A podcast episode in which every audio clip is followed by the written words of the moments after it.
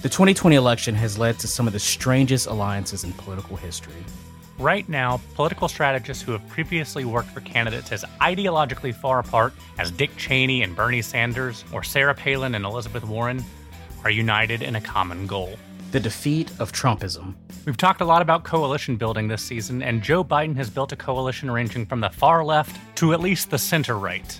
Or it may be more fair to say that that coalition has been born out of a rejection of Donald Trump. But what happens after the election? If Trump loses, where does this energy go in January 2021? If Trump wins, what happens next? Welcome to the Reckon interview. I'm John Hammontree. And I'm R.L. Nave. And with the election just a week away, we're talking about what could happen next. Rick Wilson is a political strategist who has advised Republicans like George H.W. Bush, Dick Cheney, and Rudy Giuliani. But in 2019, he co founded the Lincoln Project, a PAC that's made up of former Republican consultants dedicated to the defeat of Trump and of Trumpism. Wilson argues that Republicans have to lose up and down the ballot in order to wipe out the seeds of Trumpism and rebuild the conservative movement. We also discuss what the Lincoln Project will do in 2021 and beyond if Trump does lose. Amy Castanel is a digital strategist working with the Working Families Party in Atlanta, and she organizes on campaigns in several southern states. We talked about how people can get involved if there's a disputed election, drawing on the experience of the Georgia governor's race in 2018. We also talked about how to gear up for future campaigns and recruiting black women to run for public office. So let's get started with Rick Wilson on this week's episode of The Reckon Interview.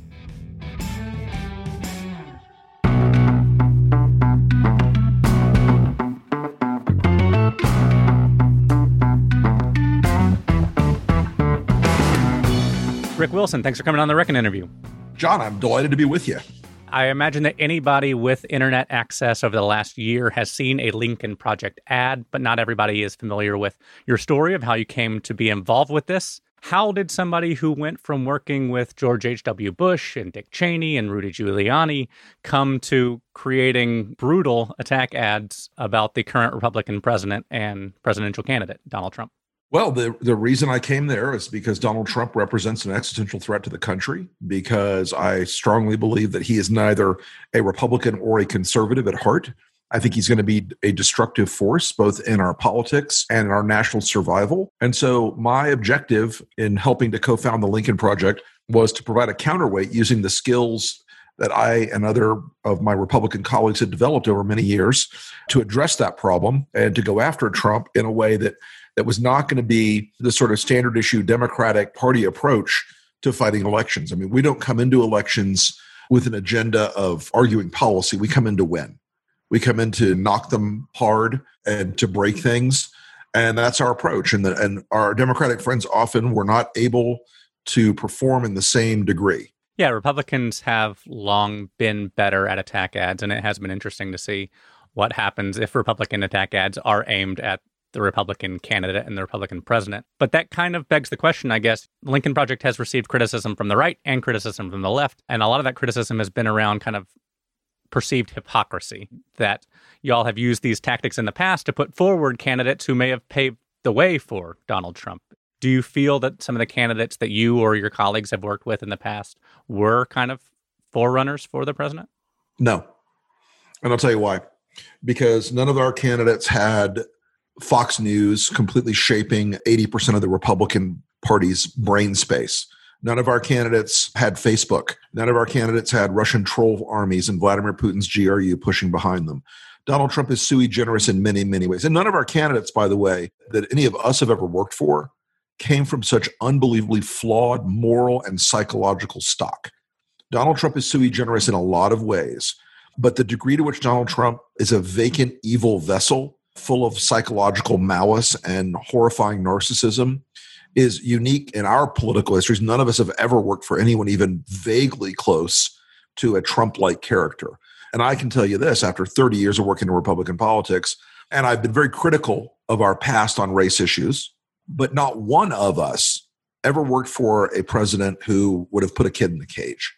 Not one of us ever worked for a president who would have said there were very fine people on both sides in Charlottesville.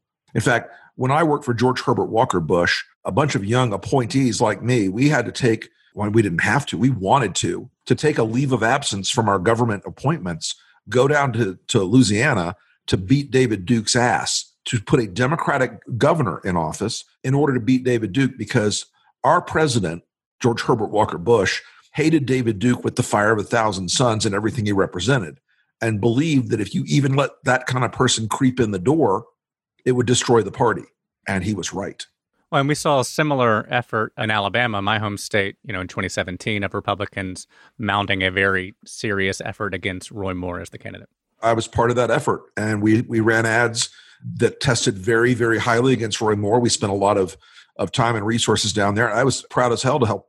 That was the first statewide Democrat I'd ever worked for since we went down to help Edwards blow up David Duke. It had been a, it had been a minute since I'd done it, but it was a very satisfying place to be. We were on the side of right.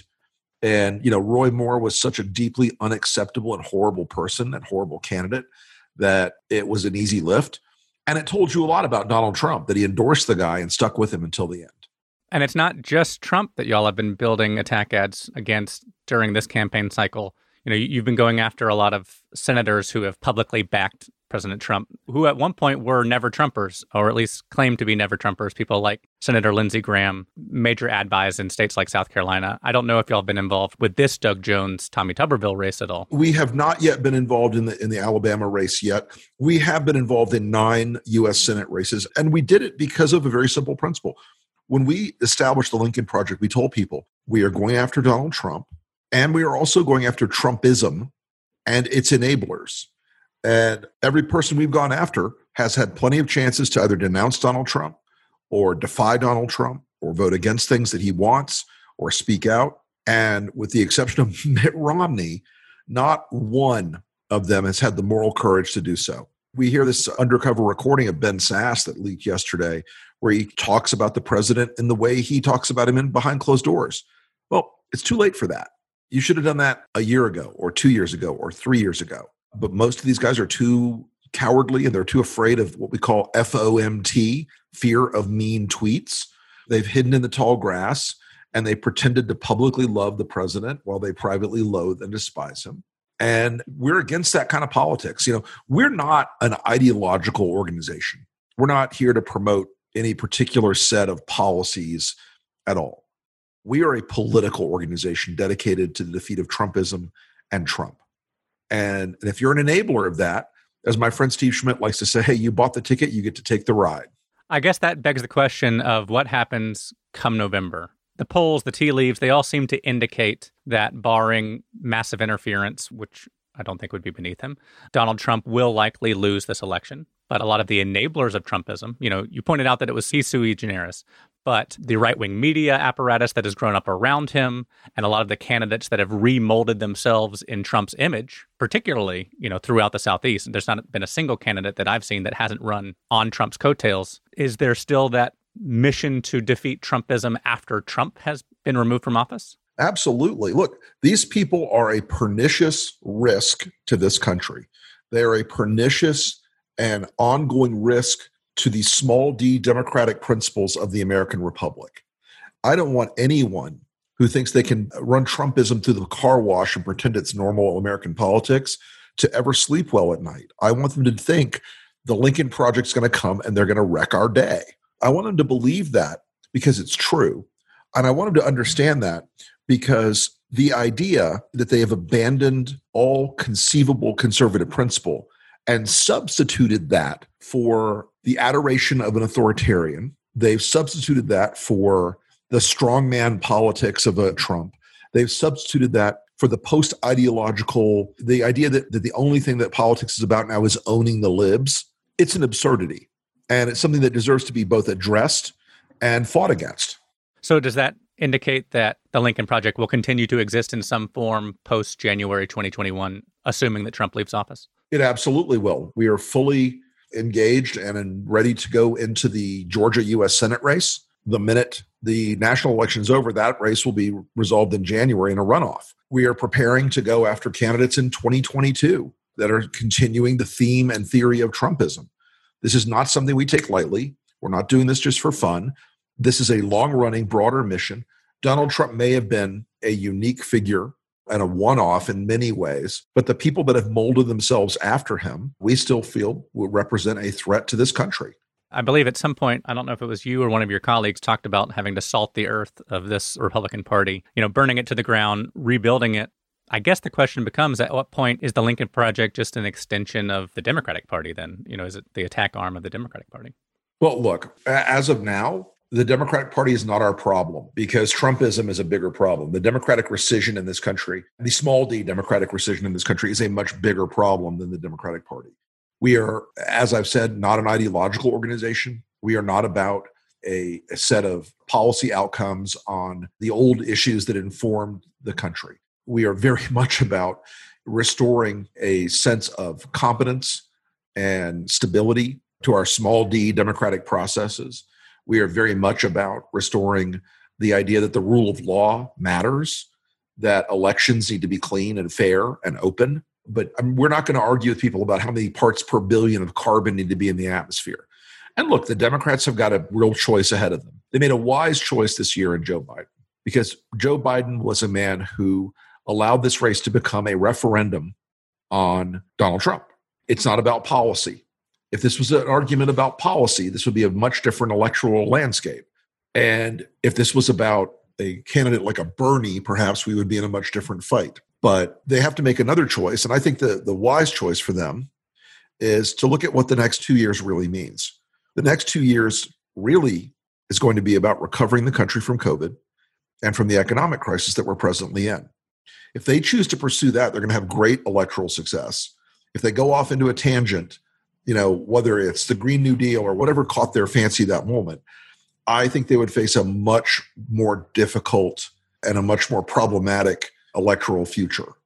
It's been interesting because in tying themselves so directly to Donald Trump, the Republican Party has kind of yielded the policy field to the extent that they didn't even develop a platform this year. You're right in that this election seems to be largely a referendum on Donald Trump, but we've also seen polling indicate that uh, issues like Black Lives Matter are polling better than they were six years ago. Progressives seem to be gaining traction on issues like climate change and the environment and issues like Wall Street and the economy. You know, I mean, the same populist vein that we see on the Republican side also exists on the Democratic side. And so the question is then with such a massive coalition that Joe Biden has been able to build, all the way from aspects of the far left to, you know, center right, will he have any mandate to do anything at all in January? Look, the mandate he has is very straightforward. It is to undo the damage the country has had done to it by Trump's mishandling of COVID. And that includes both the humanitarian side of that equation and the economic side of that equation. That's the first and primary mandate. The country has extraordinary divisions on the far left and the far right. And, you know, Alabama and Oregon are never going to be the same place. The middle of the country is a much different creature you know, and I've counseled Democrats on this, and, and they've largely followed my counsel on it, thankfully. Progressivism in Wisconsin and Michigan and Minnesota and Iowa and Ohio and Pennsylvania is not like progressivism in Massachusetts or California. Those states are not as woke. They're not as determined to, you know, fundamentally transform any particular ideological vision. The middle of the country is a lot more mushy for both sides than hyperpartisans left or right would like. There are a lot of Republicans like, oh, you know, there's Catholic voters in in Wisconsin, therefore the only issue is going to be abortion. Well, no, it's not. But that populism that has crept into both sides, I think there's a broader consensus in the center right now, and it's a little more technocratic than ideological is that there are fundamental systems in this country that have gotten very out of whack.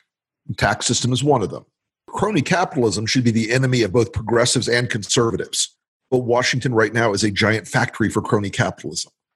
That should be something that, that is a transpartisan idea. And look, there's a doctrine that I like to call radical competence, which has not been tried in this country in a very long time. And I think that there will be a great success for people who they may have strong, passionate beliefs left or right, but you know, getting potholes filled, getting PPE distributed, doing the fundamentals, doing the blocking and tackling of governance. I think that's got a big future in this country. You mentioned that part of the Biden mandate would be an economic recovery. There was a Bloomberg piece out recently that indicated that Mitch McConnell and, and others in the Republican Senate may be poised to offer the same type of resistance to a Biden administration that they offered to an Obama administration on issues like economic recovery, basically hanging a, a slow economic recovery around Biden for political purposes. In that instance, would you find it appropriate to in the filibuster? Or is that taking another step away from partisan norms, from political norms? I think people always regret radical transformation when they can't get something done legislatively and they want to hack the system. Let me tell you, a lot of Democrats right now are, are saying, oh, we should add seats to the court. Okay. So let's just draw it out. Let's, let's play it out. Let's say you added four seats to the Supreme Court. Okay. Well, guess what? 10 years from now, when our natural sort of cyclic politics happen, and it's President Josh Hawley and Senate Majority Leader Mike Lee, and they say, we're going to add 16 seats in addition to balance the court. And we're going to name 16 new justices. Bang, bang, bang. When you break these systems, even if you don't like them, when you break them, what replaces them is always more risky than you think. And the idea that once you break something, that the other side won't say, well, they decided they would play the game, so we're going to play the game too. That's how bad this situation becomes when you shatter norms, when you break institutional norms. And you know why the Democrats are regretting right now that it only takes 60 votes to stop Amy Coney Barrett or other judges? It's because Harry Reid tweaked the system. And the idea that you tweak the system for your political gain is always tempting, but the consequences of tweaking those systems is always fraught with unexpected consequences. I recognize your point on the courts, but you know, back to the issue of the Senate. If the consequences of not tweaking the system are that millions of people continue to be out of work and struggle in an economic recovery from COVID, I guess what is the greater consequence there? Well, as somebody who realizes the fundamental lesson of politics is this pain is the only teacher. So when those senators following Minority Leader Mitch McConnell go out there and say, eh, we're going to screw Biden over. We're going to slow the economy down. We're not going to give anybody relief. Well, the response isn't hack the filibuster. The response is go out and run great elections, raise a ton of money, get great candidates, beat the living shit out of these Republicans on this issue, go out there and make them regret ever hearing the name Mitch McConnell go out there and burn them to the ground. That's what a republic does when there are political actions. The consequences at the ballot box need to be extraordinarily high. And I think this country right now is in a position where COVID has devastated so many people's lives. I could make that case all day long. I could go out and wreck people's day on voting against COVID relief all day long. That's not even breaking a sweat.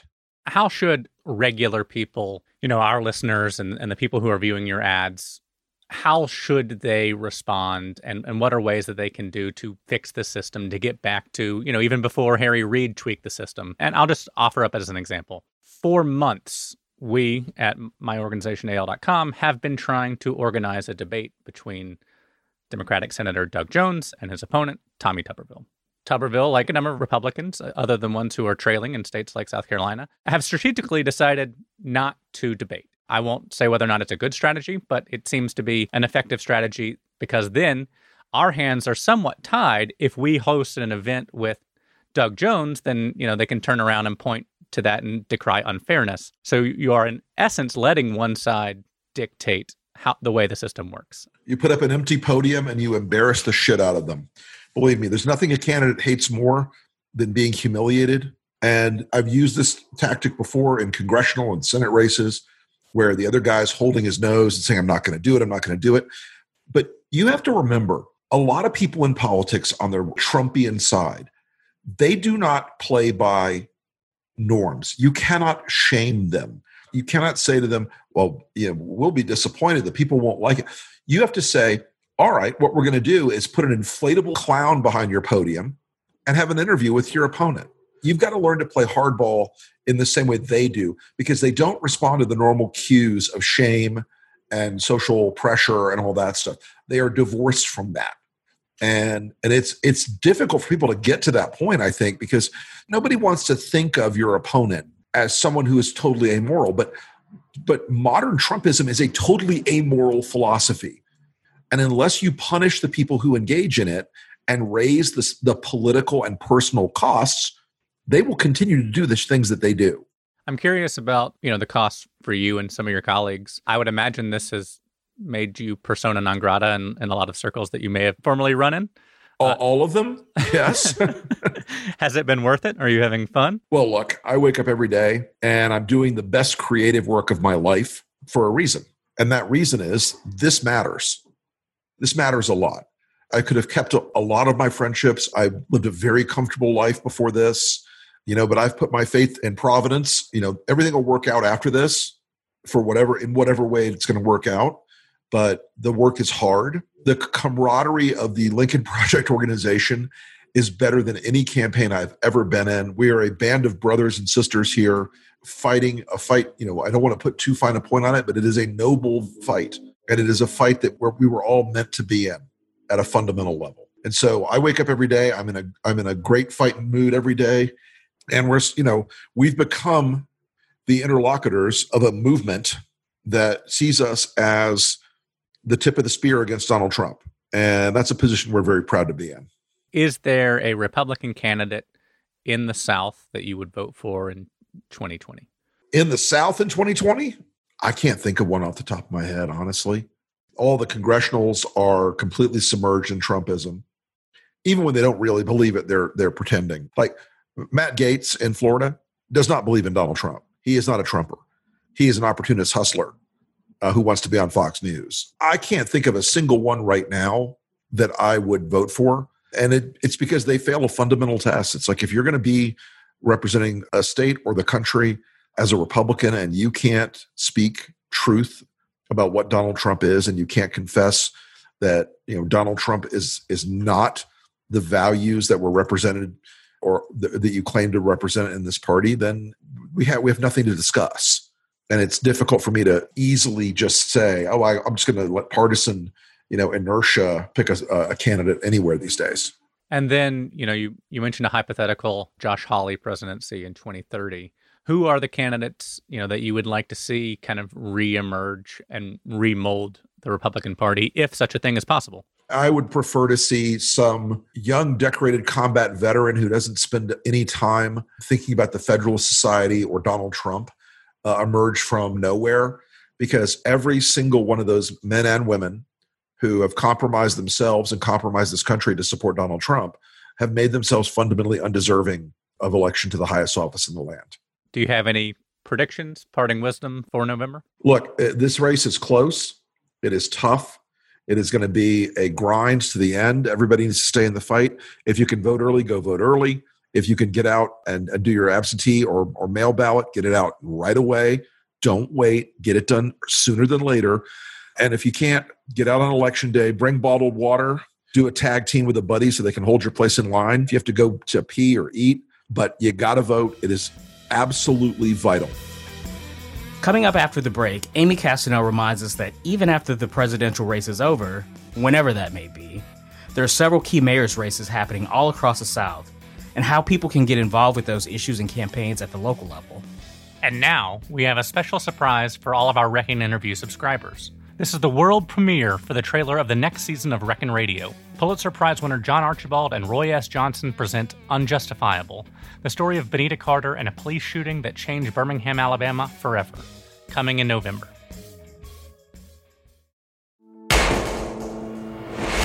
And they went up and shot her. A police shooting of a young woman in 1979 changed her city. Some say changed the world. It led to riots, protests outrage, and the usual responses from those who had ruled the South for so long. I remember there were cars with white men driving through the neighborhood, shooting the neighborhood. Now, now, I can't say they were Klan, but my guess is, you know, they were, they didn't look like me. It changed the balance of power in Birmingham, Alabama, a city once known as Bombingham. It upended a police department built by that infamous Bull Connor. It ignited a movement four decades before Black Lives Matter. That's what struck me. Days later, weeks later, years later, that I would really come to grasp the significance of what she had done, of her death. What was it about this woman? Birmingham's history, maybe? Maybe hundreds of police shootings that came before her. And I remember asking myself, Are, Am I going to be able to shoot somebody that's just running unarmed, and I don't know what I would have done. hundreds of killings of black people over generations ruled justifiable. And it just spurred a question in me is, is how often does that happen? And I thought it would be as simple as that to, to find out.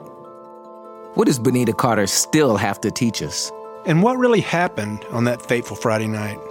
And so I just said, you know, incidentally, who was the officer who did the shooting? And Myers said, Joy Sands. I said, oh my God.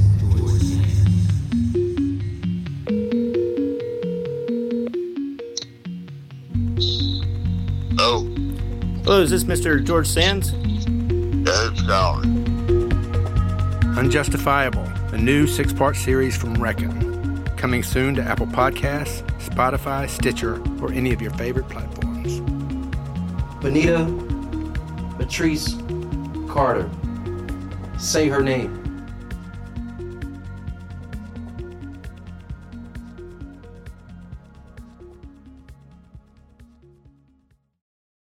Welcome back to the Reckon Interview. I'm your co host, RL Nave, and today I'm joined by Amy Castanel. She is the Southeast Regional Communications Director for the Working Families Party. Amy, welcome to the podcast. Hi, thank you. I'm glad to be here. Thanks for taking the time. I know you are hella busy right now. We have an election in, I don't know, like three days or something like that. Basically. But what we're talking about today is really looking beyond the big election day, the November election. And the question of, okay, so I've engaged, I've voted, what should I do now? But before we get there, you know, this election is obviously looks very different. You know, I mean, I think in terms of organizers, like, you know, we know how to do voter registration drives, we know how to do get out the vote activities, you know, sort of to the degree that like this is actually plausible and going to be a thing. You know, I think that a lot of people are bracing for the possibility that like we're not going to know who the winners of, you know, putting the presidential election aside, you know, even some statewide races. From an organizing perspective, what should people be doing in anticipation of that? But then also like November 4th comes, we don't know who won particularly if folks feel that like suppressive tactics were at play what are the kinds of things like people are going to be doing on that day to make sure that their voices are heard and their and the ballots are counted? It's funny that you asked this because you know I live in Atlanta in the state of Georgia. We have been dealing with and managing mismanaged elections for years, probably you know decades. But most recently in 2018, we went through a really scandalous election in which the Secretary of State essentially stole the governorship through a series of like scandalous tactics like closing polling places, moving polling places, purging voters, not putting through voter registrations, not giving enough power outlets to voting machines. A friend of mine calls it death by a thousand cuts. It's just like voter suppression in turbo drive. And so we've seen all this happen. We've seen what happens at the end of election night when we're expecting the results and we don't get the results because the votes haven't been counted yet. There's massive problems at the polls. And so it takes a lot of time. In 2018, we had to run behind people for weeks trying to like cure votes, which is what happens when you have to vote with a provisional ballot instead of the regular ballot at your polling place for whatever reason. Maybe you got an absentee ballot and you didn't want to vote absentee anymore. And so you go in person, or the machines don't work. And so you need to vote somehow. And so they give you a provisional ballot. So just like chaos, essentially. And I think people need to be prepared, not necessarily in a way that like don't do it because it's scary. Be prepared that there might be anomalies or things that happen either leading up to election day or on election day that could cause a wait time for the result. So people should be aware, people should take note. If they see things that are seem wrong, they should report them. We at the Working Families Party have, created something called the Frontline, uh, which is a partnership with the Working Families Party and the Movement for Black Lives and the Rising Majority.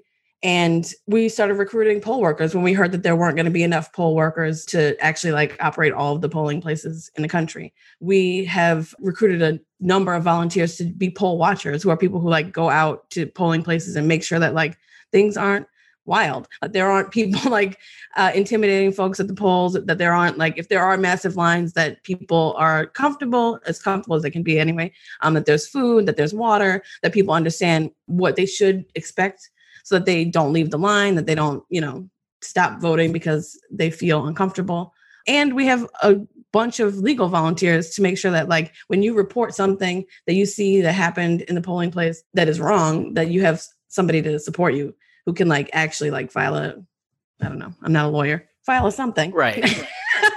yeah, I mean you protect your vote like we remember 2000 or some of us who are old enough to remember 2000 right and, and, you know we know that like sides are going to send in armies of attorneys but you know if i'm just like a community member and i want to get involved I'm, I'm not a lawyer it's interesting to hear you talk about like all these other needs. Yeah, I mean, people can do all kinds of things to help out. Like you don't have to be a lawyer to be helpful. You could order pizza and bring it and hand out slices to people. I mean, wear a mask obviously and have hand sanitizer because COVID is real, but you can do lots of things to help. You can bring bottles of water. You can like hand out PPE. Like there are lots of people who are like collecting masks for folks who are, are going to be waiting in these lines and not everybody necessarily has what they need you could volunteer to bring somebody that you know to the polls because they can't get there otherwise. You can volunteer to watch somebody's baby. You don't have to have some kind of like advanced degree to be helpful ever,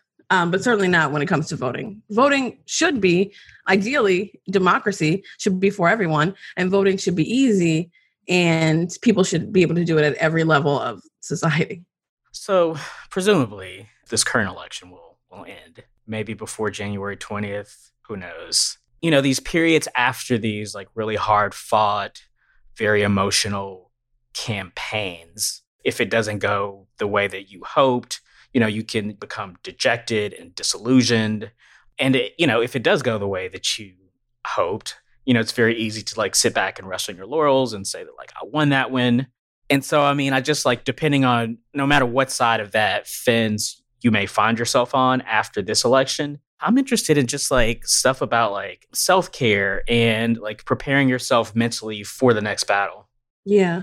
If you work in politics long enough, or even not even long enough, if you work in politics, period, you are well aware that elections are not like a zero sum game. Truly, like there is obviously a winner and there's obviously a loser, but that's only one part of the equation. The other part is like, who are you organizing with? How are you building power with the communities that you care about? And that's what we do at the Working Families Party. You're not going to win every election. If you do, then I think probably something is wrong with the way that voting is taking place in that place that you just automatically win every election without really doing very much work. Uh, you're probably also not building power with communities and you're probably not listening to voters because you you already assume that you will win everything and so it doesn't matter. But what we do is we like cover the whole spectrum of tactics. We identify and recruit candidates to run for office so that we know the people that we're putting up in these places to represent us are actually people who come from our communities who understand our issues who have who hold the same values as us who will when they get elected actually do governance in a way that includes us the people working people who live in this place we also work with other people in the community who are just like interested citizens or interested humans who want to be involved in the political process, who want to help people win campaigns, who want to help change their community in whatever way it makes sense for them. Uh, so we work with people to like help write legislation, help talk to legislators so that they actually are passing laws and bills that make sense for people that change people's lives for the better and you know and we run campaigns that win because we all of our campaigns are rooted in those same values from community and so when we lose an election if we were to lose this one i mean 2020 is a big year but honestly like there's there's elections every year there's sometimes elections every month in this year alone in georgia i feel like we've had easily 10 different elections all of which are important. None of them are not important. certainly, the presidency is like very looming large and it sucks up all the energy in the entire earth. And you can just like fills every room that it's in. But next year in Atlanta, the entire city council is up for reelection. The mayor is up for reelection.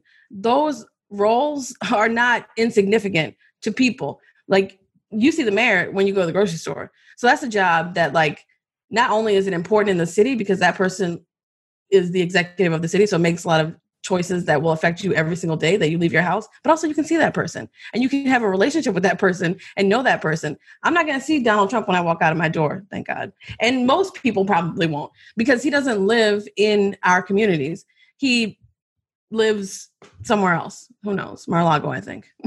Yeah, I mean, I don't want to sound too Uncle Ruckus about it, but yeah, like these local elections seem like uh, missed opportunities in some places, you know, both in terms of serving as a training ground for state or federal elections, you know, from an engagement standpoint, but then also like from building the the bench. And so like, you know, cycle after cycle we see these like voter turnout in municipal elections, you know, is like 10, 15%. I mean, if you could just talk about like the work y'all are doing to address that and and how do you feel it's going? Part of it is what we were talking about just 2 seconds ago was that like this is how you inoculate people against apathy around voting is to let them know that like you might not win this one, but that doesn't mean that you're out of it because there's going to be another election. You can try again. And we can, like, we've learned something from running in this election so that the next time we do it, we'll do it better. We have more resources. We have more people that we know. We know how the system works. So we'll be able to, like, make better choices. All of those things are important. So, like, that's part of it. Like, building a bench includes helping people understand how the process works so that you don't go because you know i mean when you choose to run for office you go you nobody decides to run for any office thinking like i'm gonna lose this one. If you do then like you probably are not very good at anything. You go in and you're like i'm gonna win. I want to win. You work to win. And then if you don't win it is like truly devastating. I mean it's devastating to the people who helped you who are working on the campaign. As the candidate it's like very personal and you feel all kinds of emotions i would imagine. I have not run for anything. But you know, and, and the whole the whole way during the election, particularly for like black candidates, what we do at the Working Families Party, we have this program called Bet on Us, which is meant to build like a political home in the South for black women and non-binary folks who are interested in politics and changing their community to reflect our values and through bet on us we've done like a number of like political education sessions. We've done trainings. Like this year alone we did this uh, candidate cohort where we endorsed about 30 different black women in the south in south carolina florida and georgia obviously and help them figure out like the like literal nuts and bolts of starting to run for office. Like how do you structure a campaign? How do you run a campaign? But also help them figure out like how do you think about being an elected official like how, what will you do once you're in office? How will you have that job? And like introduce them to other folks we know who are working families party. Work candidates are now elected officials who understand like when people elect you to do this work particularly as a movement candidate you're usually going into a fairly contentious workplace. It's like if you got hired for a job and everybody who works at that job didn't want you.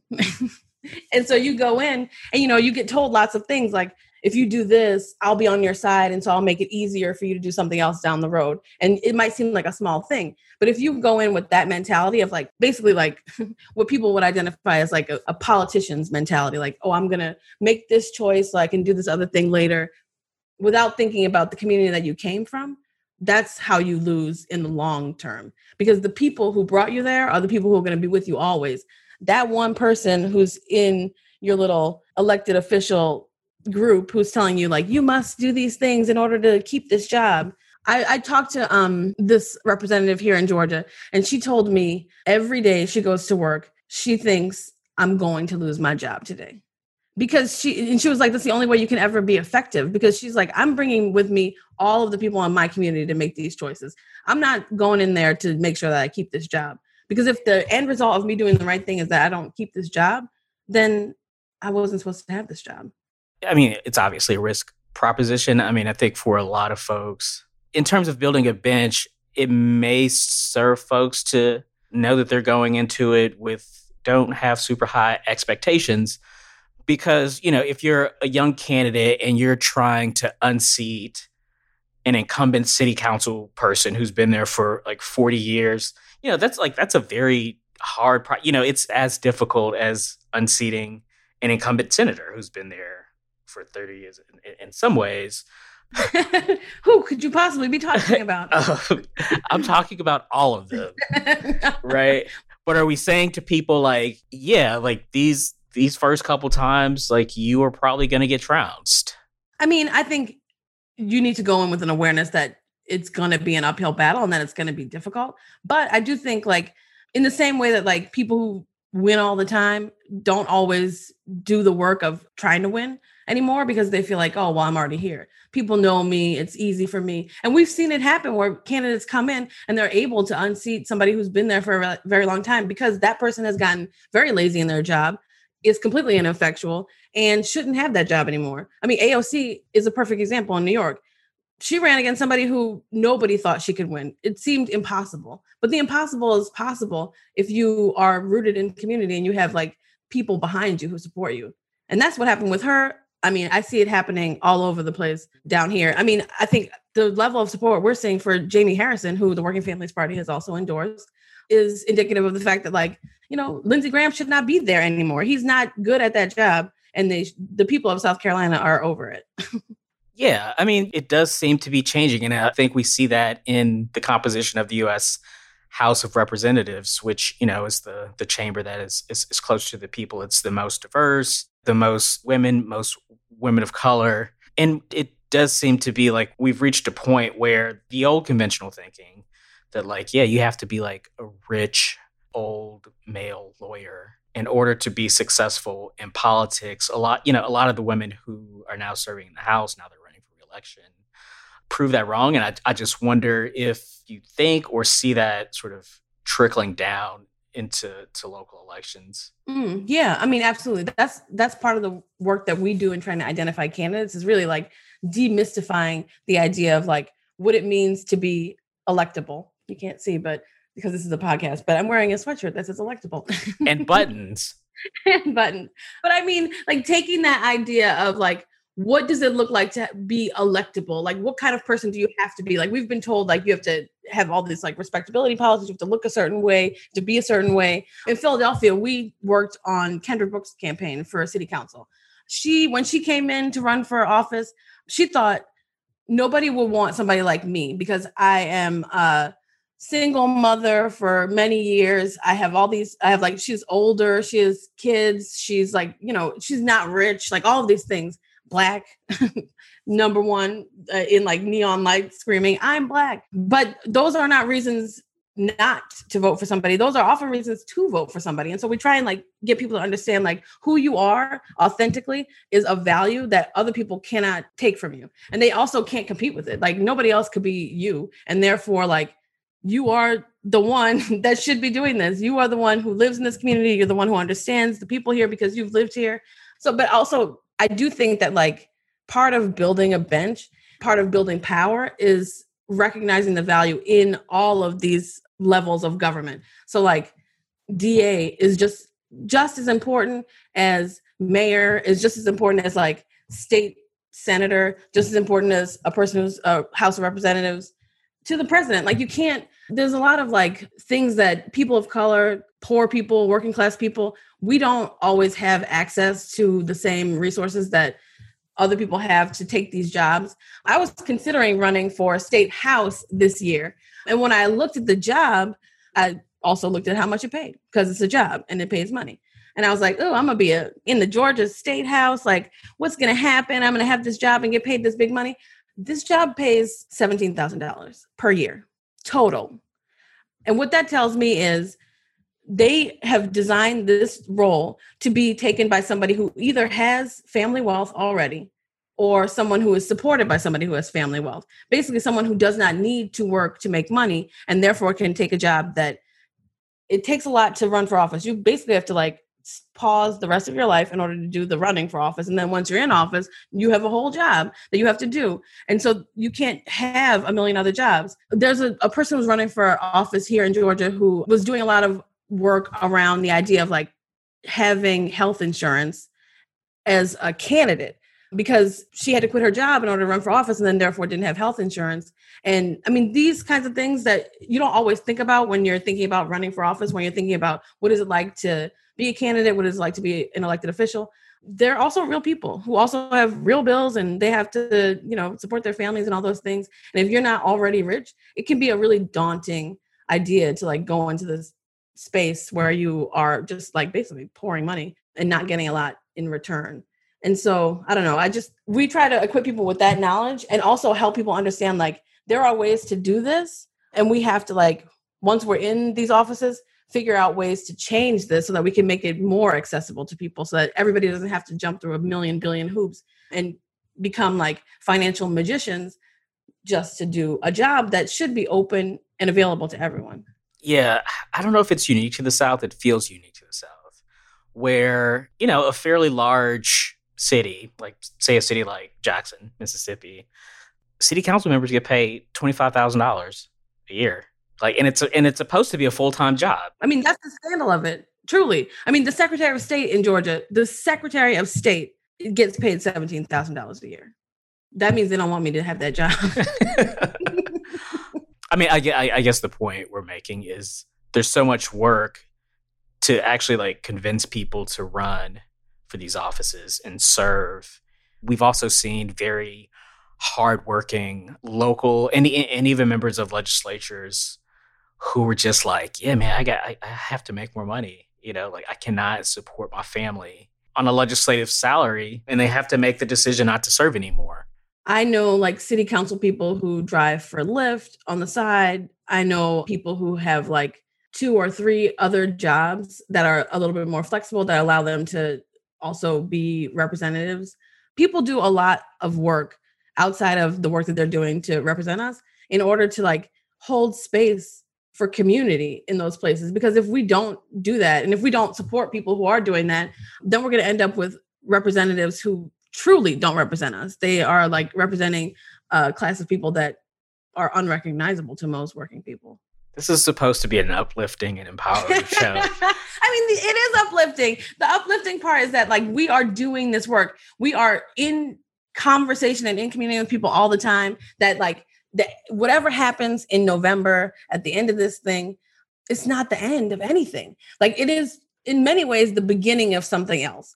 And that's how I think of every single election. Like the election day, you get the results, something happens, win or lose. That's the beginning of another process. That's the beginning of other opportunities. Be it like now we have a candidate in office and we organize around what they're doing because they're on our side and we know them and we've talked to them and we've like created a relationship with them or it's the somebody that we didn't want and now we we've like spent this time during the election learning about who they are where their values are what they're interested in. And so we have a better sense of like how we need to organize against them and either unseat them or work around them or do other things to support communities that we know are going to be hurt by them.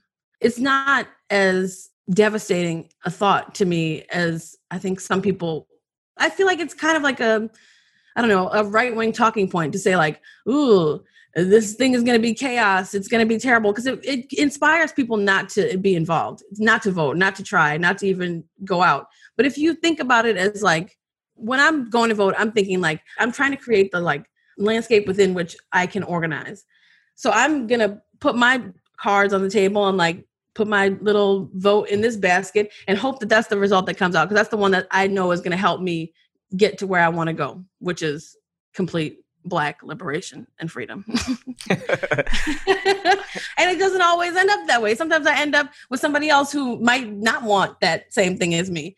In which case, all right, I know where we stand and now I'm able to do something else with that knowledge. Yeah, it is true that sometimes we end up with candidates who do not want black liberation and freedom. it's a shame, but it is true. Yeah. You talked a little bit about Atlanta what are the sort of the opportunities or looking ahead to next year what do you see as you know the sort of big opportunities for people to get involved honestly like i have been beating the drum for georgia for years but this year and next year are crucial for the country with respect to Georgia. I mean, we have two whole Senate seats that are currently on the line and a seat in the House of Representatives. Now, that might not mean that much to everybody, but people should, if you are watching these like Supreme Court nomination hearings and you care about that, you should care about this election because the reality is like we have the chance to have two new senators from Georgia, one of whom could be a black man. And that decision will happen in November, possibly December if there's a runoff. But that person, whoever those people are who get elected, they will be able to vote on this new Supreme Court justice. Therefore, that could really swing like lots of things for the entire country. that seems like a big deal to me. I hope it seems like a big deal to everyone. I wish more people were paying attention. I mean, this is something that we struggle with in the South all the time. We get a lot of like shade from the rest of the country about like voter suppression and like mismanaged elections and being red states and like all these negatives. But the reality is like people have and are organizing all over the South to build power in local elections. And you see it all the time with like you know cities who elect uh, democratic mayors who have the best interests of the people at heart. And you can build from there. And so it's like it's not going to happen overnight. Like tomorrow isn't going to be like every day everyone in the south is like is every state is a blue state like we all just live in this idyllic paradise but we do have an opportunity in local elections in 2021 like I said earlier, the entire Atlanta City Council is up for grabs. They're all up for reelection. The mayor is up for reelection. Secretary of State's up for reelection. We got a governor's race coming up. Like we have a lot of things that are happening, and there's a lot of different levels of government that people could like become interested in, invested in. You know, if people are interested in running for office, I encourage them to reach out to me at the Working Families Party. We are always looking for people to run. We are always looking for people to talk to about what's happening in their community because like that's how that is how we win as a political party as the party of the people as people who care about people that's how you win in the long term and that's what we're about. And that's our show folks. We've got just one more episode before the 2020 election so we wanted to take a quick moment to remind you to go vote. In the very first episode of this season we examined the long hard fight for the ballot. Don't take it for granted. But don't forget that voting is just one part of the process. If there's one takeaway from this season, we hope it's an understanding of the major movements on the ground in the South and deeper insight into the major issues still plaguing our region. This episode was executive produced and co hosted by me, John Hammontree. And me, R.L. Nave. Abby Gibson at Edit Audio edited the episode. If you like our show, please share your favorite episode with your friends and family. We've worked hard this season to bring you a show that stands out from all the other political podcasts out there. And if you've already subscribed, please consider leaving us a five star review on Apple Podcasts. And until next time, Thanks for reckoning